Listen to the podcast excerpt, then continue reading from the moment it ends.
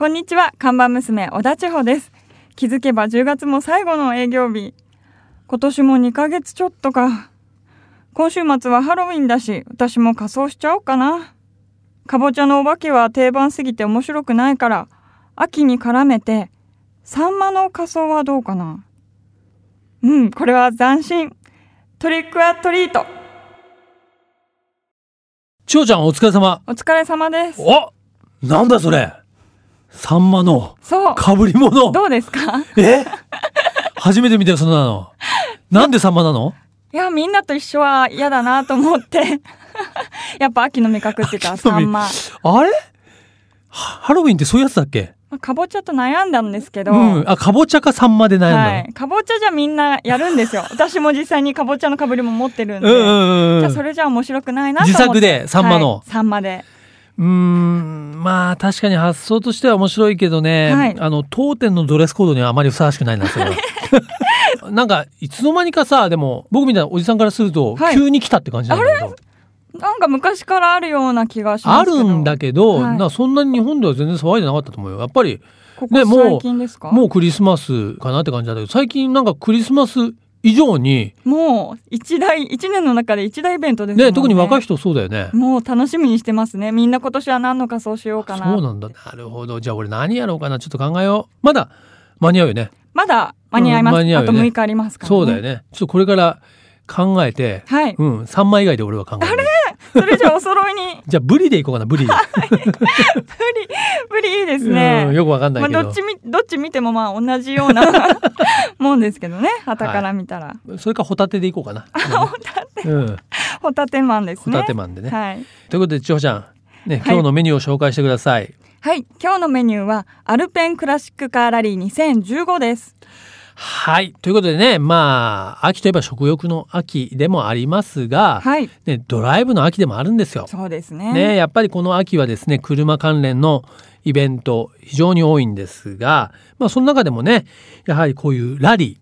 一番有名なのは、あれでしょうね。やっぱりイタリアで行われてるね、ミレミリア。はいねえ、がやっぱりこう一番有名。まあ日本版のね、ミレミリアもありますが、まあ今日ね、紹介するアルペンクラシッカーラリーというのはですね、こちらもやはりクラシッカーをね、走らせるのには変わりないんですけども、はい基本的には1975年までに、まあ、生産された車両が、まあ、参加できるですね、本格的なタマックラリーということですが、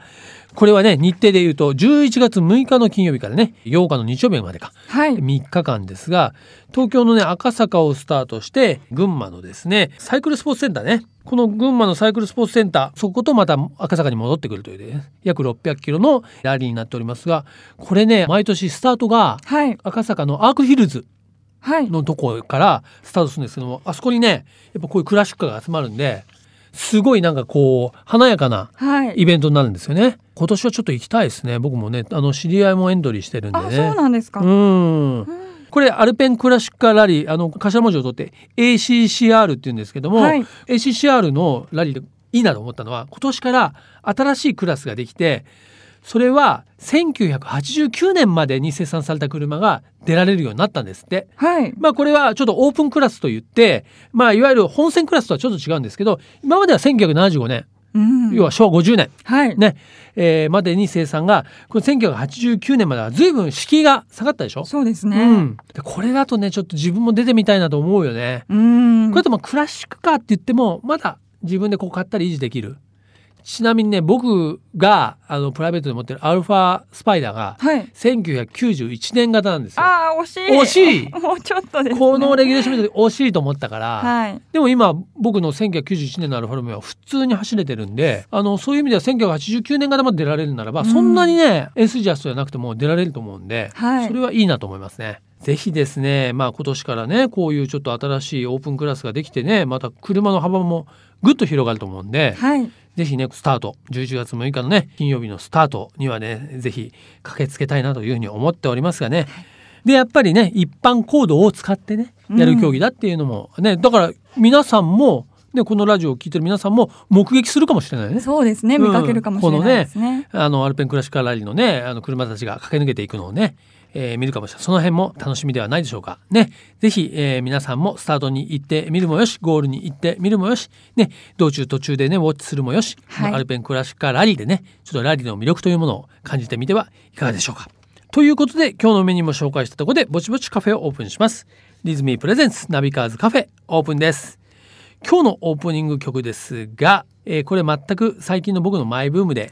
シカゴが聴きたいなとはい、 えーいうふうに思ったので、まあ、このねナビカーズカフェ日曜日のえーオンエアではありますが土曜日の曲を聴いていただきたいと思います。シカゴでサタデー・イン・ザ・パーク自動車雑誌ナビカーズと体調予報アプリリズミーがお届けするリズミープレゼンツナビカーズカフェ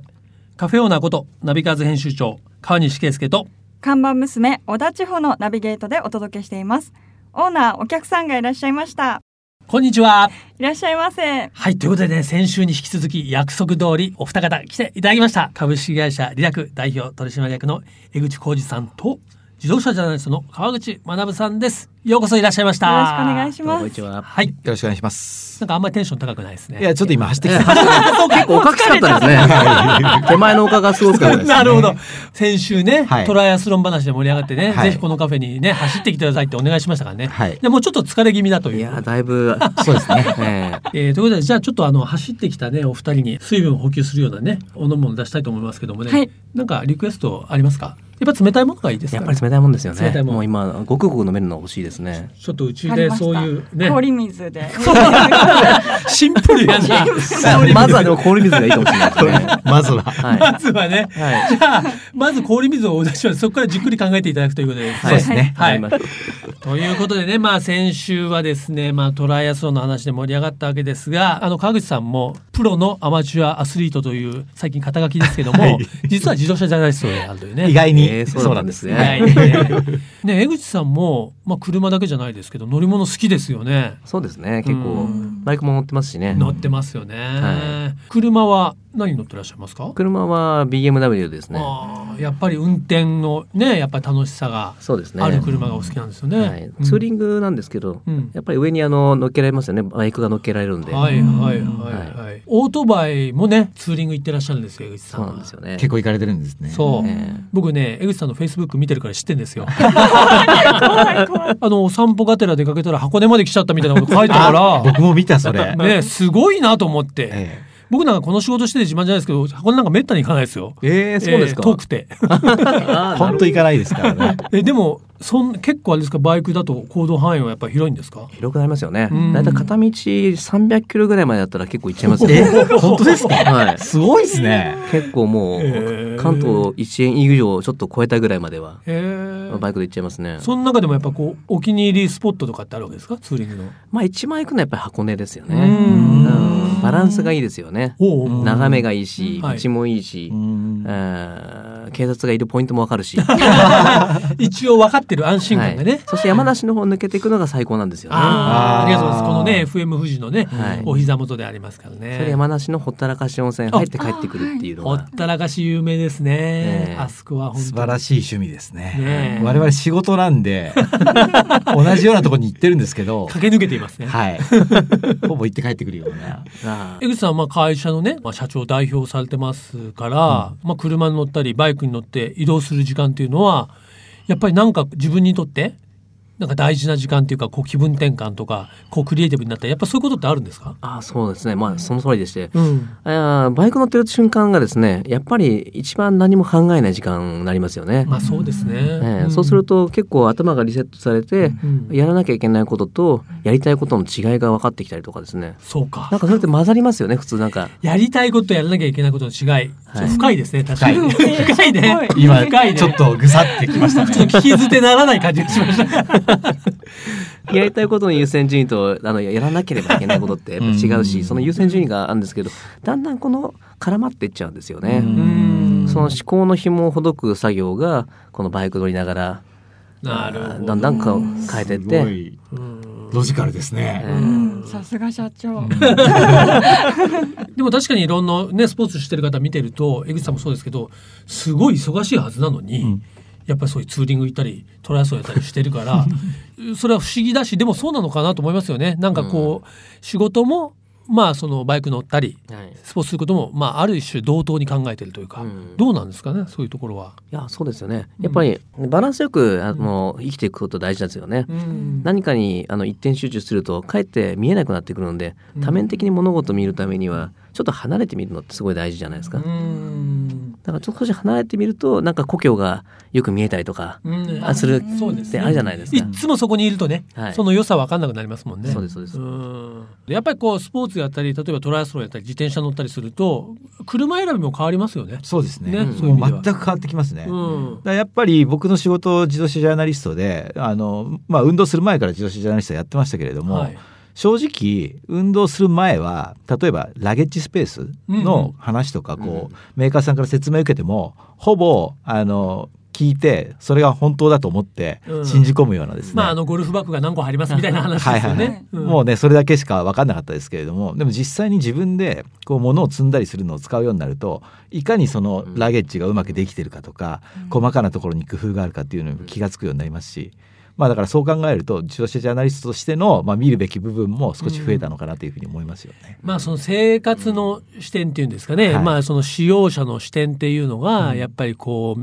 できてくるってことですよね。そういうことですね。うん僕もずっとですからロードスターだったんですよ。はいお車はずっとロードスターばっかり乗り換えてで、はいうんえーした来たんですけど、あーやっぱりスポーツ始めてからですよね。うんロードスターに荷物が乗らないっていうことで、あ今はねそツーリングでワゴンタイプそっからワンゴンタイプになりましたね。やっぱそうなりますよね。うん実は僕もワゴンに変えたんです最そっ近。かはい。最近なんですか。カグさんも前はねスポーツカー一辺倒そうですそうよでねす。でそれに自転車を積んでたりもしたんですけれども、うんまあやっぱり実用的なものってなるとワゴンとかミニバンとかっていうのも、まあ、視点としてこう出てくるんで、うんそこは今までとやっぱり全然見方が変わってきますよね。ううんんまあ昔はねもう車好きにとって車は本当に車を運転することが最大の楽しみだったけど、うんやっぱり今はいろんな楽しみがある中で、それをこう使いこなすツールとしてのまあ車っていうことがありますから、まあ、正直ね運転してもそんなにぶっ飛ばせる道があるわけじゃ ないし、うんそうですねねやっぱ車を使ってどう生活をこう豊かにするか、うんうんかなと思うんですよね。うんやっぱりいろんなスポーツをしたりいろんな趣味がある人の車選びの方がちょっと説得力があるっていうんですかね。ううんん。ちょうちゃんどう？なんかみんななんだかんだ言って大人なんだなって 楽しんでるけどちゃんと考えてるんだなと思いました。おじさんですから。おじさんですか らね。そうですね。いやね、まあ先週もちょっとお話ししましたけどね、まああのこの番組でもね紹介しているそのリズミーというアプリはあの自分の体調がね、いやまあ予報できるというかはい予測できるんですけども、これ自分だけじゃなくて自分のまあパートナーとかね家族のその情報も入れられるんで、僕はあの当然千穂ちゃんのはい情報も入れて予測してるわけですね、はいい、ろんなことをですね。うん千穂ちゃんの今日はね、はい結構体調いいんですよ。おそして相性が最高。お今日は僕と相性が最高5つ星。本当だパーすセンごトじゃないですか。初めてですね。今日は相性いい日なんです今ね。日は相性いい日なんですよ。ちょっと話はあんま噛み合ってませんけどね。ね相性はね。抜群ですね。それでね、実は僕は川口さんとのはい相性もちゃんと情報をねお。さすが。これ川口さんとの相性は今日はちょっと二つ星なんです。だから話が噛み合 わないんですね。話がね、ちょっと噛み合わないんですけど ね。いや、これでも本当に、このリズミを使うと、それこそ自分と、まあ奥さんでもね、彼女でもいいんですけども、はい。デートに適してる人がね、そうですそうです。あとはこうドライブに行ったらね、はいうまくいく人とか、まはあいそういうのが見えてくると。そうなんですよ。ねえすごく面白いなと思います。ええいや面白いと思いました。ねうん相性は見えるし、今日の体調もわかりますからね。気え分もそわかうるでし。すね。本当にデートの最強ツールというふうにね、うん言ってもないるいほどかなと思いますけどね。はいはいうんそれで誕生日とかを聞き出すわけですそね、うそうそうそう。そうそうそう。別に間違った使い方じゃないですしね、はいえーこのリスナーの方もまずはリズミをダウンロードしてはい。 使っぜてひ。いただくとね良いかなと思いますがということで本日も何の話かだんだんわからない取り留めもなく なってきましたがねえー先週今週とですねトライアスロンの話、ね、自動車の話楽しい話を伺ってまいりましたがそろそろですね時間となってまいりましてナビカーズカフェでは毎週遊びに来ていただいたゲストの方にですねおすすめソングリクエストをいただいておりますが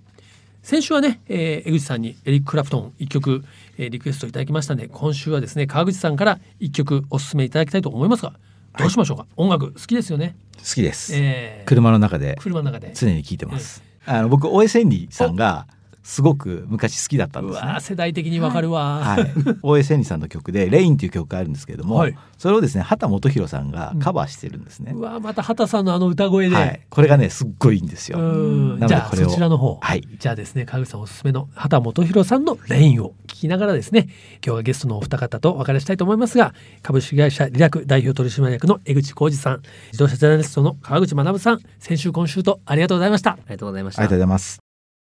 続いては月替わりで情報をお届けするマンスリーナビ僕川西が編集長を務める雑誌ナビカーズ元ナビそしてバイシクルナビからよりすぐった情報をお届けしていきますはい今月は日本最大の自動車イベント東京モーターショーについて情報をお届けしておりますが、はいい、よいよ迫ってきました今週の木曜日からです29日の木曜日はまあ、プレスデーと言いまして我々も含めたメディアがですね取材をする日に当てられておりますがえー一般公開はその翌日30日の金曜日からになります、はいね、場所は東京と江東区有明の東京ビッグサイトですね。大体ね、あのープレスデイにはカンファレンスっていうね、各メーカーが、まあそうだね、2、30分のその会社の状況とか、これからみたいなのをうんね説明、から話すカンファレンスっていうのはもうその時間差で、トヨタが終わったら次は日産、日産が終わったらホンダとか、ルノーがあったり、メルセデスがあったり、アストンマーティンがあったり、そうそういうふうに、だから我々はその一社カンファレンスが終わ ると次、次、次大移動になっるて言ってで、そこに行くたびにもう資料が、いもう山のようになるんで、必ずね、あの、プレスで行くとね、面白いのが、あの、みんなガラガラ引いてます。あそんあなの、にカート。そんなに資料がもうね、手持ちで無理。だから、本当にね、みんな、あの、大体あれ、編集部とか入ると、あの、まず下っ端がやらされるんですけど、あの、若手の仕事なんですけど、資料集めっつって。はいうん。やっぱり非常、まあ、そのモーターショーでしか、あの、配られない、やっぱり資料っていうのがね、うんありますんで。まあ、そういう意味では僕もこの業界に、もうだからどう、いつからだろう1990年代の前半からもう、ずっとね、モーターショーは行ってますけど、ずっとですかももう、うあもうまあ仕事でね、二十何年も二十何年行ってますけど、やっぱりこう自動車とかオートバイの業界にいる者にとっては、まあ最大のね、その取材イベントでもありますから、もう我々ももう今からもう準備をして、はいモーターショーのためにね、いろいろやっておりますが、まあ新しいね、プリウスえーに代表されるエコカーなんかも出ますけどね、はいまあ先週もね、ちらっとそのトヨタうのんはいスポー FR ツカーモデル言いましたよね。僕なんかはね、ね、二輪もオートバイの雑誌もやってますから、例えば鈴木のね、スクーターでハスラーっていうのがね、世界初公開ですけど、はいハスラーってもともとは鈴木のね、オートバイ、オフロードバイクの名前だったんですあよ。そうなんですねそれがね、車、軽自動車のハスラーになあっーてヒットして、逆なんであまた二輪に、あの、えーこの名前戻るんだ、みたいな感じではそうね、なん非常に面白かったですね。はいうん。おーあ、これも、電動バイクのね、ゼクーって、これ、あのーもう、我々も取材しましたけど、はいいわゆる映画の「アキラ」に出てくるようなね、はいもうこれ電動バイクですよあのだから電気で走るモーターサイクルですからねすごいです未来のもう車やバイクが、そうなんですよそれからねトヨタ機械 トヨタ機械っていうもうほんとストレートな名前だね はいダイハツ日向とかねネーミング面白いよね本当ですね奇抜になってきてあのー昔からそうだけど、うんこのコンセプトカーのネーミングってすごい面白い。ね、やっぱり国際的なショーだから、そういうね、日本メーカーは特にね、そういう日本語をちょっとモチーフとしたね、はい名前多いですよね。僕結構覚えてるのはね、昔ね、ホンダ不夜城とかね。え あれバブルの頃だったね。バ バブブルルっっぽぽいいコンセプトだった不夜城。一頃、やっぱり景気が非常にそこだった時は、やっぱりエコカーとか、はいね、低燃費カーばっかりだった時もありますけどうん、今すごくまた多彩になってきた。うんコンセプトカーも、もちろんエコカーもあるんだけど、はいまあ水素とか EV もあるんだけど、うん一方ですごい遊び心のあるね車とかスポーツカーも増えてるんで車好きにとってはね非常に嬉しいだからこのモーターショーに行くとなんか今の自動車メーカーの元気うんのあるなしとかがすごいよくわかるはいあのね全部が全部やっぱりこうグッといってるわけじゃないわけ、うんうんすごい勢いのあるメーカーもあればあここはちょっと今落ち着いてるなみたいなうんところもあるんで、そういうのがね、あの、ほん肌で感じられるから、僕は絶対車好きならモーターショー、まあ行くべきだと思いますけども、はいそういうのってなかなかわかんないでしょ普段は。そうですねね、街で車を見るぐらいですね。うん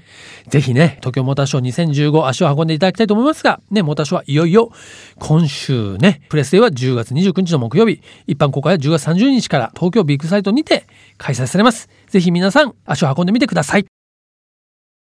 こからはナビカーズドライブインフォメーション。ということで、秋の行楽シーズンにおすすめのドライブスポットをご紹介していきます。はい。ね、9月10月とですね、長野県の中東部に位置する長和町にスポットあってご紹介しておりますが、もうかなり私長和町通になっておりまそすう。ですね。でもね、まさにもう10月も末ですから、紅葉シーズン真っ盛りということで、ね、長浜町にはですね、はいあの、ヴィーナスラインもね、一部通ってますからね、いまさにドライブスポットなんですが、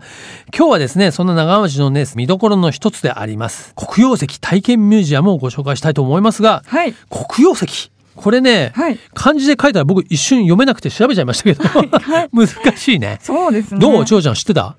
あの、この名前はよくお店とかで見たことがあったんで。そうだよはね。いまあ、あのー黒曜石というのはね、えー火山岩の一種なんですね。 うん。で、まあ、それを、まあ、加工してね、まあ、宝石として使われますけどもね。はい黒いね、はいえーやっぱりちょっと宝石の中でも独特のね、輝きというかね、ビジュアルですよね。はい。キラキラしてますもんね。石言葉っていうのがあるんですね。意味が。うん、不思議、集中力、潜在能力の開花。うん。伊手座、ヤギ座の守護石とされているんですって。はい。で石器時代には石器の材料としてね、えー刀とかね剣矢尻、えー鏡なんかにも利用されたということでうんイースター島のモアイ像の目にもえー、使われてるんです。そうなんだ。そう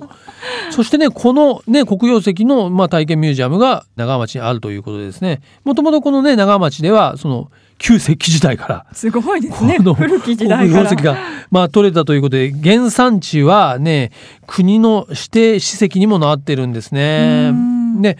だからこのですねミュージアムの中にはですね、まあ、黒曜石ラボ、まあ、黒曜石のこの歴史とかはい使われ方みたいなものがね、展示されていたりですね、まあ、あとは黒曜石の、ね、ギャラリーとかですね、はい。まあ、かなり石のギャラリーって渋いですけ本ど当ですねまあでもちょっとねいいんじゃないですかあの石に思いを馳せるなんてなかなかないですからね。はい。いや、渋いですよ。これはもうね、はいかなりですね、年季の入ったカップルにはお勧めし ます。いきなり、ね、あの、付き合いの浅いカップルで石を見に行くと、ちょっと断られるかもしれませんが、えーベテランカップルはぜひねですね、いいですねこの長浜町のですね、黒曜石体験ミュージアム、行って訪れてみてはどうでしょうか。ナビカーズドライブインフォメーションでした。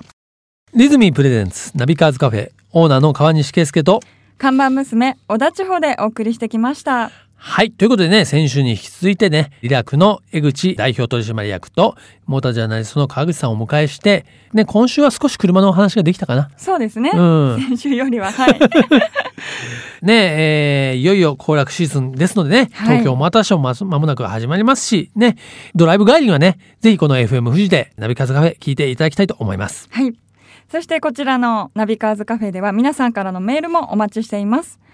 カフェのアドレスをお伝えします。ナビカーズアットマーク FM 富士 .jp navicars アットマーク FM 富士 .jp までお待ちしております。はい。ね、こちらに、えー、リクエストメッセージをですね、えー、お送りいただきまして、採用された方には、ナビカーズカフェオリジナルのステッカーも漏れなく差し上げてますので、ぜひゲットしていただきたいと思いますね。はいえーどしどしご意見、ご感想、リクエスト、メッセージお待ちしております。毎週日曜日午後4時からオープンする、車好きが集まるカフェ、ナビカーズカフェ。また来週です。